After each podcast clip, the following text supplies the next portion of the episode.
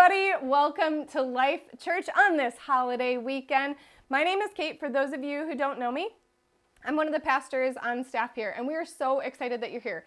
For those of you who do know me and you've been around for a little while, you know that while I'm preaching, the stories and the funny anecdotes, they're not really like my forte, you know, but Alex is super spectacular at them. And he encourages me to incorporate them in my sermons too. So today, let me tell you a little bit about myself. So here we have my family. Here is a picture of me and my mom and dad at graduation. I graduated from high school. Really beautiful. Here's a picture of me and my mom and my brother. And this is at my stepdad's retirement party. It was so cool to all be together. Here we have a picture of my cat Wilbur. For those of you who know me, you know that I love my cat so much. I'm not really a crazy cat lady. I'm just a little bit of a crazy cat lady, but mostly just for Wilbur. He's adorable. He's 15. This is a picture of him when he was a kitten, and he's super, super cute. Here is a picture of some of the orphans from Haiti in EGO. EGO is an organization that I have traveled to about 12 times and I love the kids. One of the girls actually gave me this picture, which is super significant because they don't get pictures of themselves um, easily or regularly. So that's really great. It's really important. And this is Whistler. We hiked to the top of um, one of the mountains that is right there, and that's super cool too. And here's a picture that a friend gave to me of Haiti. Very awesome. Here is my high school diploma. I graduated from high school with honors, as I said, which is very significant because um, in my family, I was the first one to graduate uh, high school. And here is my Spring Arbor University degree, which is uh, a bachelor's in social work. Many of you don't know this, but I actually got my bachelor's in social work because I thought I was going to work in a prison or a hospital, and turns out I'm working at a church, which is very similar to both of those things. Anyway, like I said, um, Haiti, super important to me. Mission trips, serving with the youth group. You can't really see um, by holding this up, but here you'll see a better picture of it. Uh, mission trips. I have gone many places with teenagers. I've gone to camp, to council. So much fun, so wonderful to be a part of those things. Each of those things, they represent my family, they represent education, they represent my purpose and experiences in this world. They represent the things that matter most to me. So, why would I put them in the garbage? You might be asking yourself that question. Hold on to it. We're going to come back to it, okay? There are some things that I am going to invite you to put into the garbage today as well. But before I do, I want to ask you guys to consider what are some of the things that matter most to you? Many of us, we value our family. We love our family so much. And how many of you? And I'm not going to ask you to comment in the comment section because you might be with your family and might not really want to answer that. So I'm not going to put you in that awkward position. but how many of us love our families? We want to support them. We want to love them. We would sacrifice everything for our kids. We would let go of our preferences and our wants for our parents to care for them as they get older. I know that for me, my family, we had so much fun growing up. We would have Friday night card night. We would show up on every single holiday, Sunday afternoons, 2 p.m. We were there for each other. We fought for one another. I have a lot of pride in the way that my family cared for each other amidst difficulty. What about you? What about your family? Nothing comes between you, maybe. You do whatever you can for your kids. You sacrifice. You show up for them. You learn about things that you never thought that you would care about. Maybe there are those of you who are like, no, my family was awful. But maybe you've recreated family here at church and you show up for each other. You help each other move or do projects around the house. How many of us feel like we're hard workers? I know for me, I do pride myself in that. I am a hard worker. Maybe we serve the Lord faithfully. Anytime there's an opportunity to serve at church, you're the first person to sign up. You sacrifice your time, your talents, your treasures. You do good things for your neighbors. In the eyes of yourself and your community, you are full of pride in what you've done. Projects for others, covering for colleagues. You're present at work and you do all you can to honor the Lord with everything that you have. How many of you feel like we have achieved so much? I have achieved so much. I know, like I said before, I'm the first person in my family to get a high school diploma. I'm the first person in my family to get a uh, college degree. That's powerful. That's important. I am so proud of myself. What about you? Have you put yourself through school? Have you learned a trade so that you can take care of your family or yourself? Maybe you've gone to conferences to make sure that you are an expert in your field, that you're super knowledgeable and you are up to date on all the new practices. We want accolades, we want to be sought after. And Paul, who we're going to be talking about today, and some of his words, he doesn't say that's wrong or bad. He just has a truth that we're going to learn about today. And as we talk about Paul's words to the church of Philippi, I felt super challenged because what Paul does is he puts these things into perspective. Something I really value and appreciate about Paul, and some people don't really like about him, is he's super intense. He's so intense about everything, and I really relate to him, so regularly I love reading his books. One side note though, before we jump into the text for the sermon today, I want to talk about the fact that Paul has four main points in the book of Philippians that he's emphasizing. Every single, it's a very short book. It's four chapters, and each one of the chapters is focused on one main point. And this week, I just want to encourage you guys take some time to read through Philippians. Figure out what the main point of each of those chapters is, because these are really, really important main points for us to be considering as the church of Christ. Today, we're going to be reading through and unpacking chapter 3. But I want to mention the fact that the church of Philippi, it wasn't screwing up. These things are just that important. So in Philippians, Paul explains this way better than I could this whole idea about what matters most. So today we're going to unpack much of Philippians 3, but what we're going to do first is we're going to read through the whole scripture today, and then I'm going to unpack it verse by verse. Because what Paul wants to say is really important. And it's important because it's written to people just like you and me. And it's about what really matters most. So let's just go ahead and we're going to jump in uh, to chapter 3, verse 1. It's going to be up here on the screen. Finally, my brothers and sisters, rejoice in the Lord. To write the same things again is no trouble for me, and it's a safeguard for you.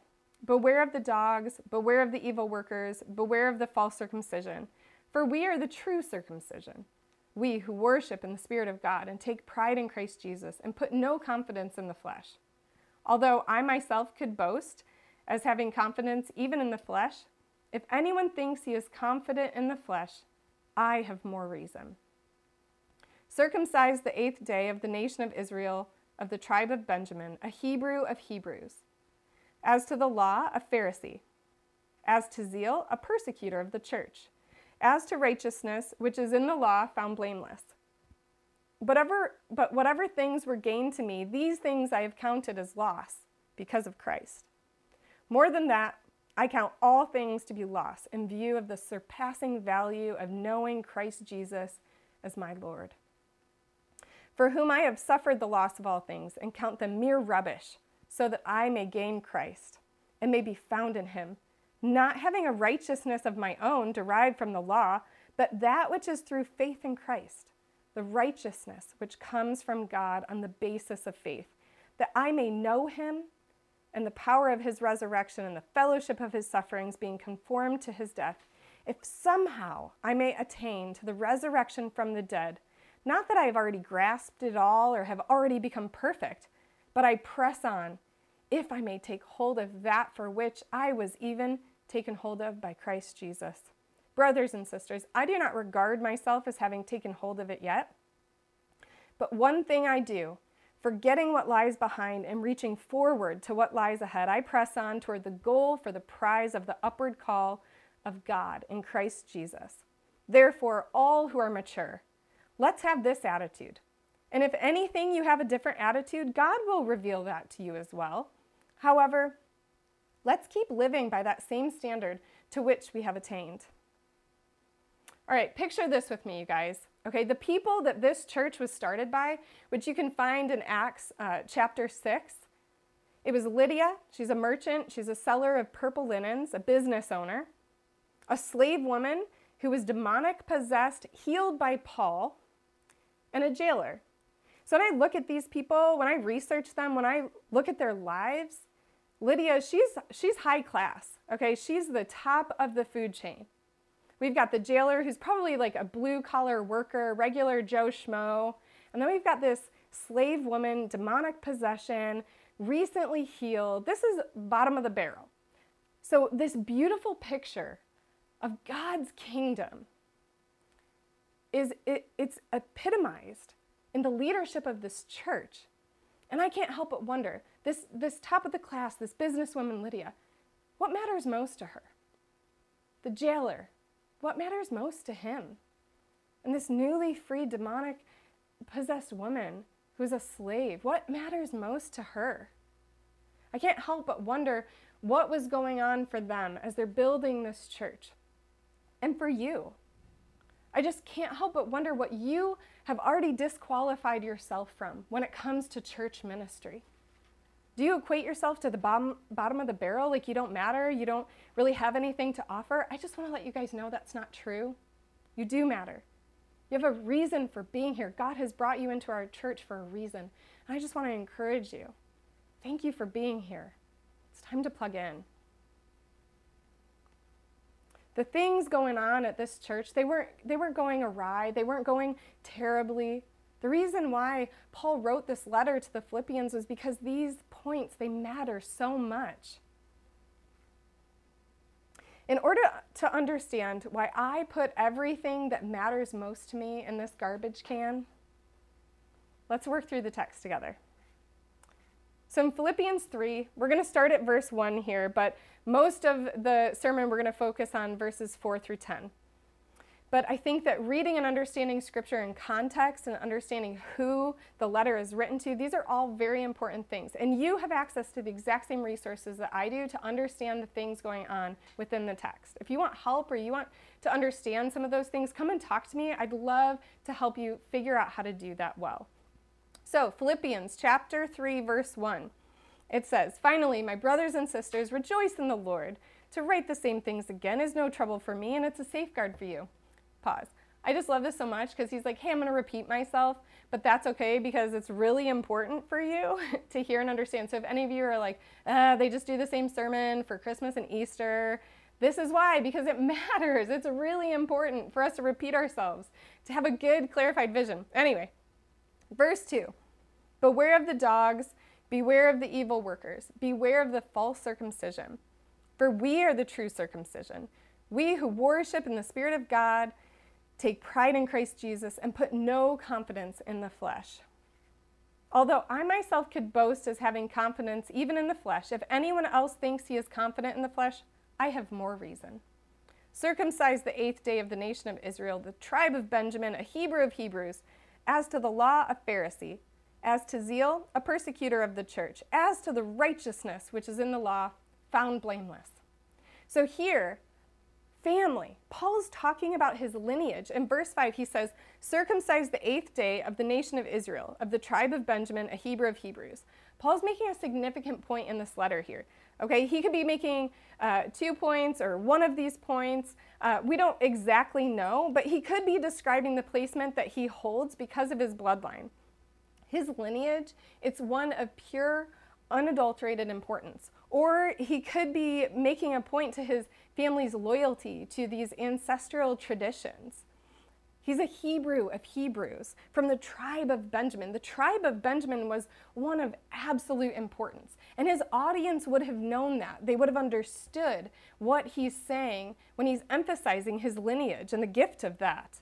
Not only was Paul a pure blood Jewish person, he also had been a part of the people who didn't assimilate to the Roman culture. He still spoke Hebrew, and his people would get that when he was saying that. So I want to explain that to you as well. Education. Paul's education, it was top notch. He had all the training. He says here, as to the law, a Pharisee. This is important to understand because as to the law of Pharisee, this is indicating the laborious amounts of time and effort and energy that he spent learning the law, understanding the law, implementing and abiding by the law.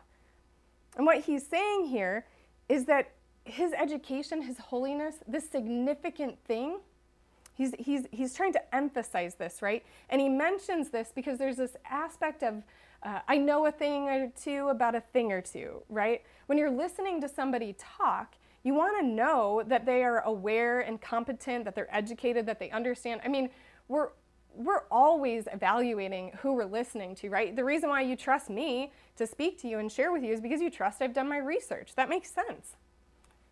Taking parenting advice from people who don't have kids, probably not going to fly, right? We're not going to listen to somebody who doesn't have kids like, yeah, yeah, okay, sure. Whatever. Picking a doctor when you've recently been diagnosed with cancer. You want the best of the best, right? You're not just going to willy nilly go to somebody who's brand new out of school. You might want somebody who's the best. What school to go to, how to drive. You're not going to trust somebody to teach you how to drive if they've never been behind the wheel before, right? We want to learn or be taught by someone who we trust, by someone who has experience in the area that we're trying to grow. And that's Paul's point here. He's sharing about his expertise. Hey guys, you can listen to me. I know what I'm talking about. I'm trained in this. He talks about works. He talks about his zeal, his passion, his drive. As to zeal, a persecutor of the church. As to the righteousness which is in the law, found blameless. Paul has passion. He's got this level of intensity that I just I just love about him, right? That's what I have shared with you many times before. He is so intense and I love that. He's got this intensity about honoring the Lord and upholding the law. And he's stating there's nothing in the law which he did not fulfill. That's what it means when he's found blameless. It means that he, up, he upholds all of these things, that he's lived into them, he's done them, he's checked them off. Check, check, check. Making sure to do all the things. It doesn't mean that he's sinless, because within this context, it's about making sacrifices and, and going to the temple and, and doing all these things, right? And he's just saying he's done those things. It's so hard to do those things. So hard that the Lord sent his one and only Son to die on a cross so that we no longer had to abide by those laws. That by receiving his Son, we've experienced freedom. So the scripture goes on. It says in verse 7 But whatever things were gained to me, these things I've counted as loss because of Christ. And more than that, I count all things to be loss in view of the surpassing value of knowing Christ Jesus my Lord, for whom I have suffered the loss of all things, and count them mere rubbish. He's saying that all the things he's listed before, they're a loss, and he's lost them because of seeking after Jesus. And he's saying these are meaningless, these are nothing. His bloodline, his education, his experiences. He says, so that I may gain Christ and may be found in him, not having a righteousness of my own derived from the law, but that which is through faith in Christ. The righteousness which comes from God on the basis of faith that I may know him and the power of his resurrection and the fellowship of his sufferings, being conformed to his death, if somehow I may attain to the resurrection from the dead. Rubbish garbage, refuse. The word that he's using here, it means poop. I don't know if you know this or not, but if you're close to poop, if you're close to garbage, it's a contaminant. It can make you really sick and die. People die from these things. Death.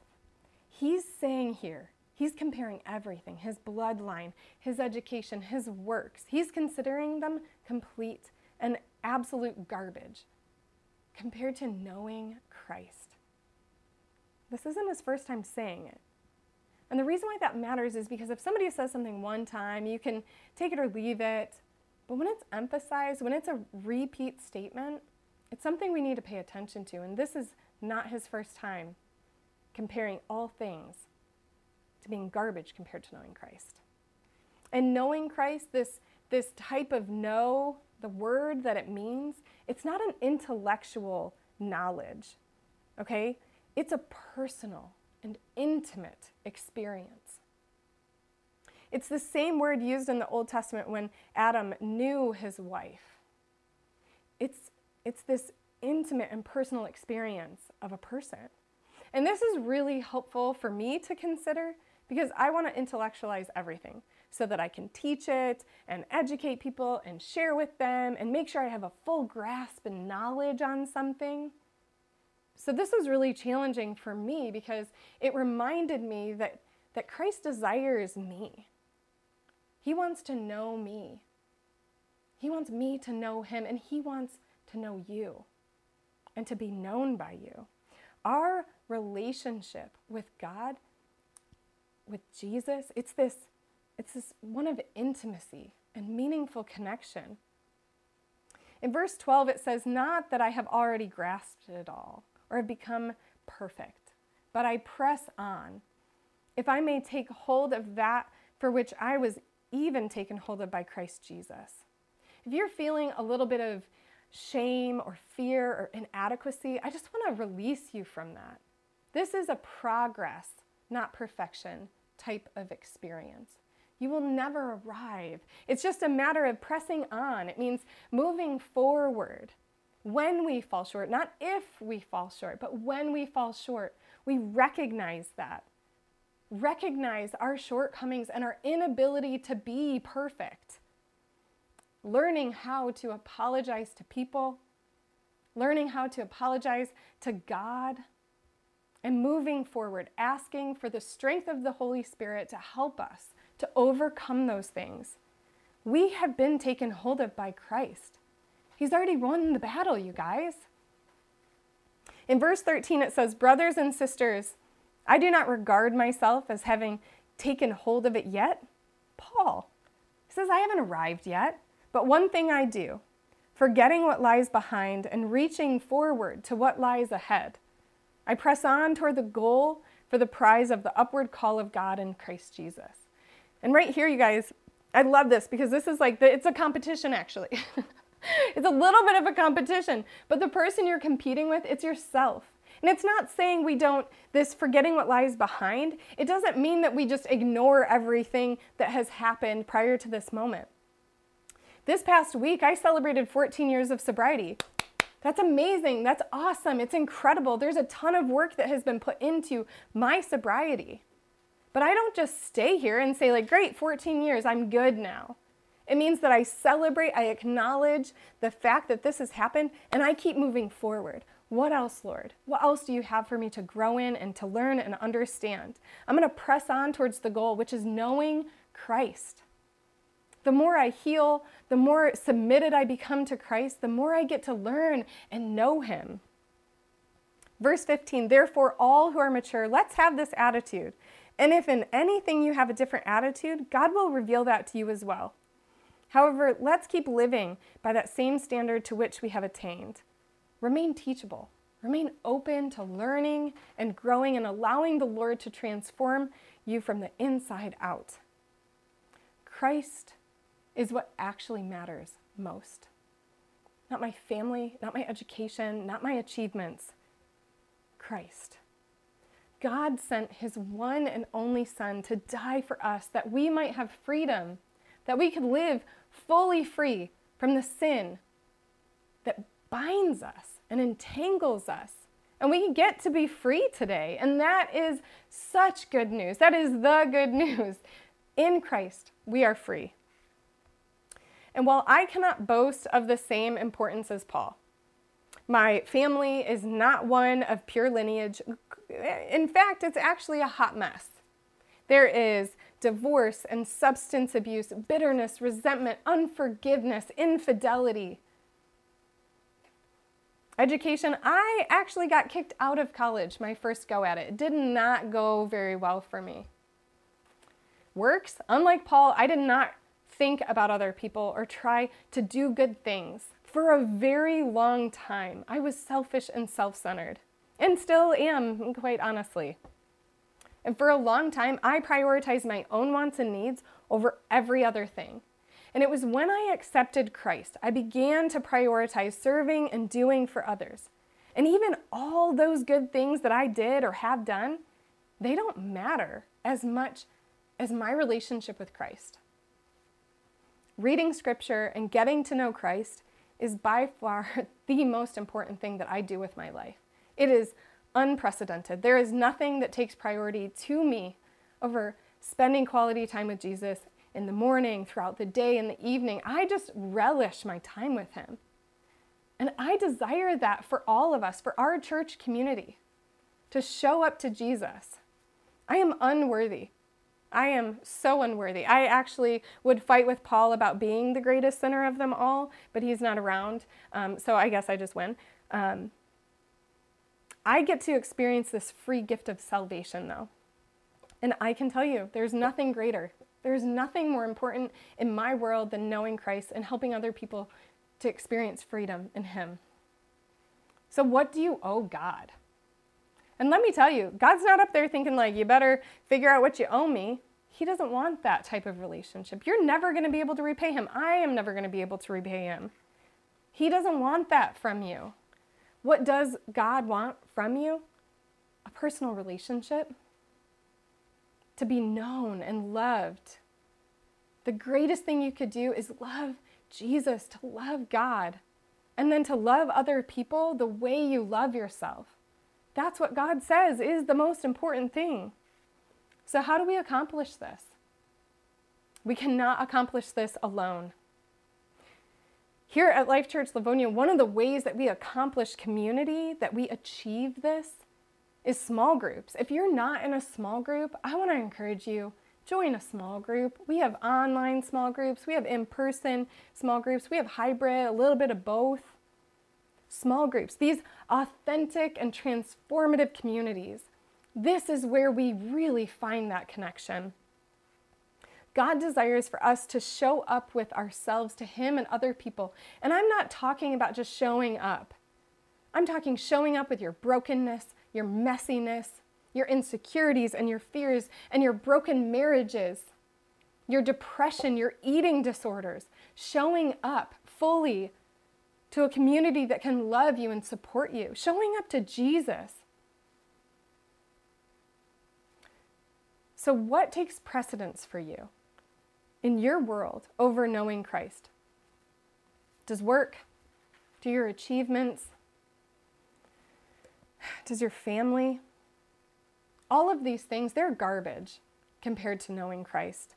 And it's not be- just because the Bible says so. I mean, the Bible does say so, but the Bible says so because it's true, because we experience that. There's a longing, a lacking in our lives when we're seeking other things instead of a relationship with Christ. There's a futility to it, you guys. Those things, they enrich our lives. Family's not wrong or bad. Work's not wrong or bad. Work's doing great and good things. They enrich our lives, but they don't save our souls. So, how do we get to know Christ? I want to encourage you guys read scripture. Write down your questions because many of you have shared with me it's confusing, you don't understand. Read scripture, journal, meditate on it, pray. And then repent. Turn away from the things that get in the way of you and your relationship with God, with Jesus. And repent, it just means turning away, saying, I'm not going to do that anymore. It's a fancy church word for it. And then you do it over again because we don't arrive. Read scripture, pray, meditate, journal, repent. Do it over again, over and over. This is a walk with Christ. You're never to arrive, you guys. I'm never to arrive. But we can't know someone if we don't spend time with them. And that's what Christ wants. He wants to know you and to be known by you. We will never, ever arrive. But we get to be on this mission together in community. We are believers in hot pursuit of Jesus, serving Him and serving other people and helping other people to experience the freedom in Christ. And if you don't know that freedom, if you're tuning in today and you've never received Jesus as your Savior, if you never found freedom in Him, I want to invite you into an opportunity to receive Jesus today. Just repeat after me, whether it's in your mind or out loud. Dear Lord, I thank you so much for the sacrifice of your Son, Jesus, for his crucifixion his burial, and his resurrection, Lord. And we receive that sacrifice that makes us right with you, Lord. I turn away from my own ways of doing things and I submit myself to you, asking that you would make me a new creation. It's in your Son's name that we pray. Amen.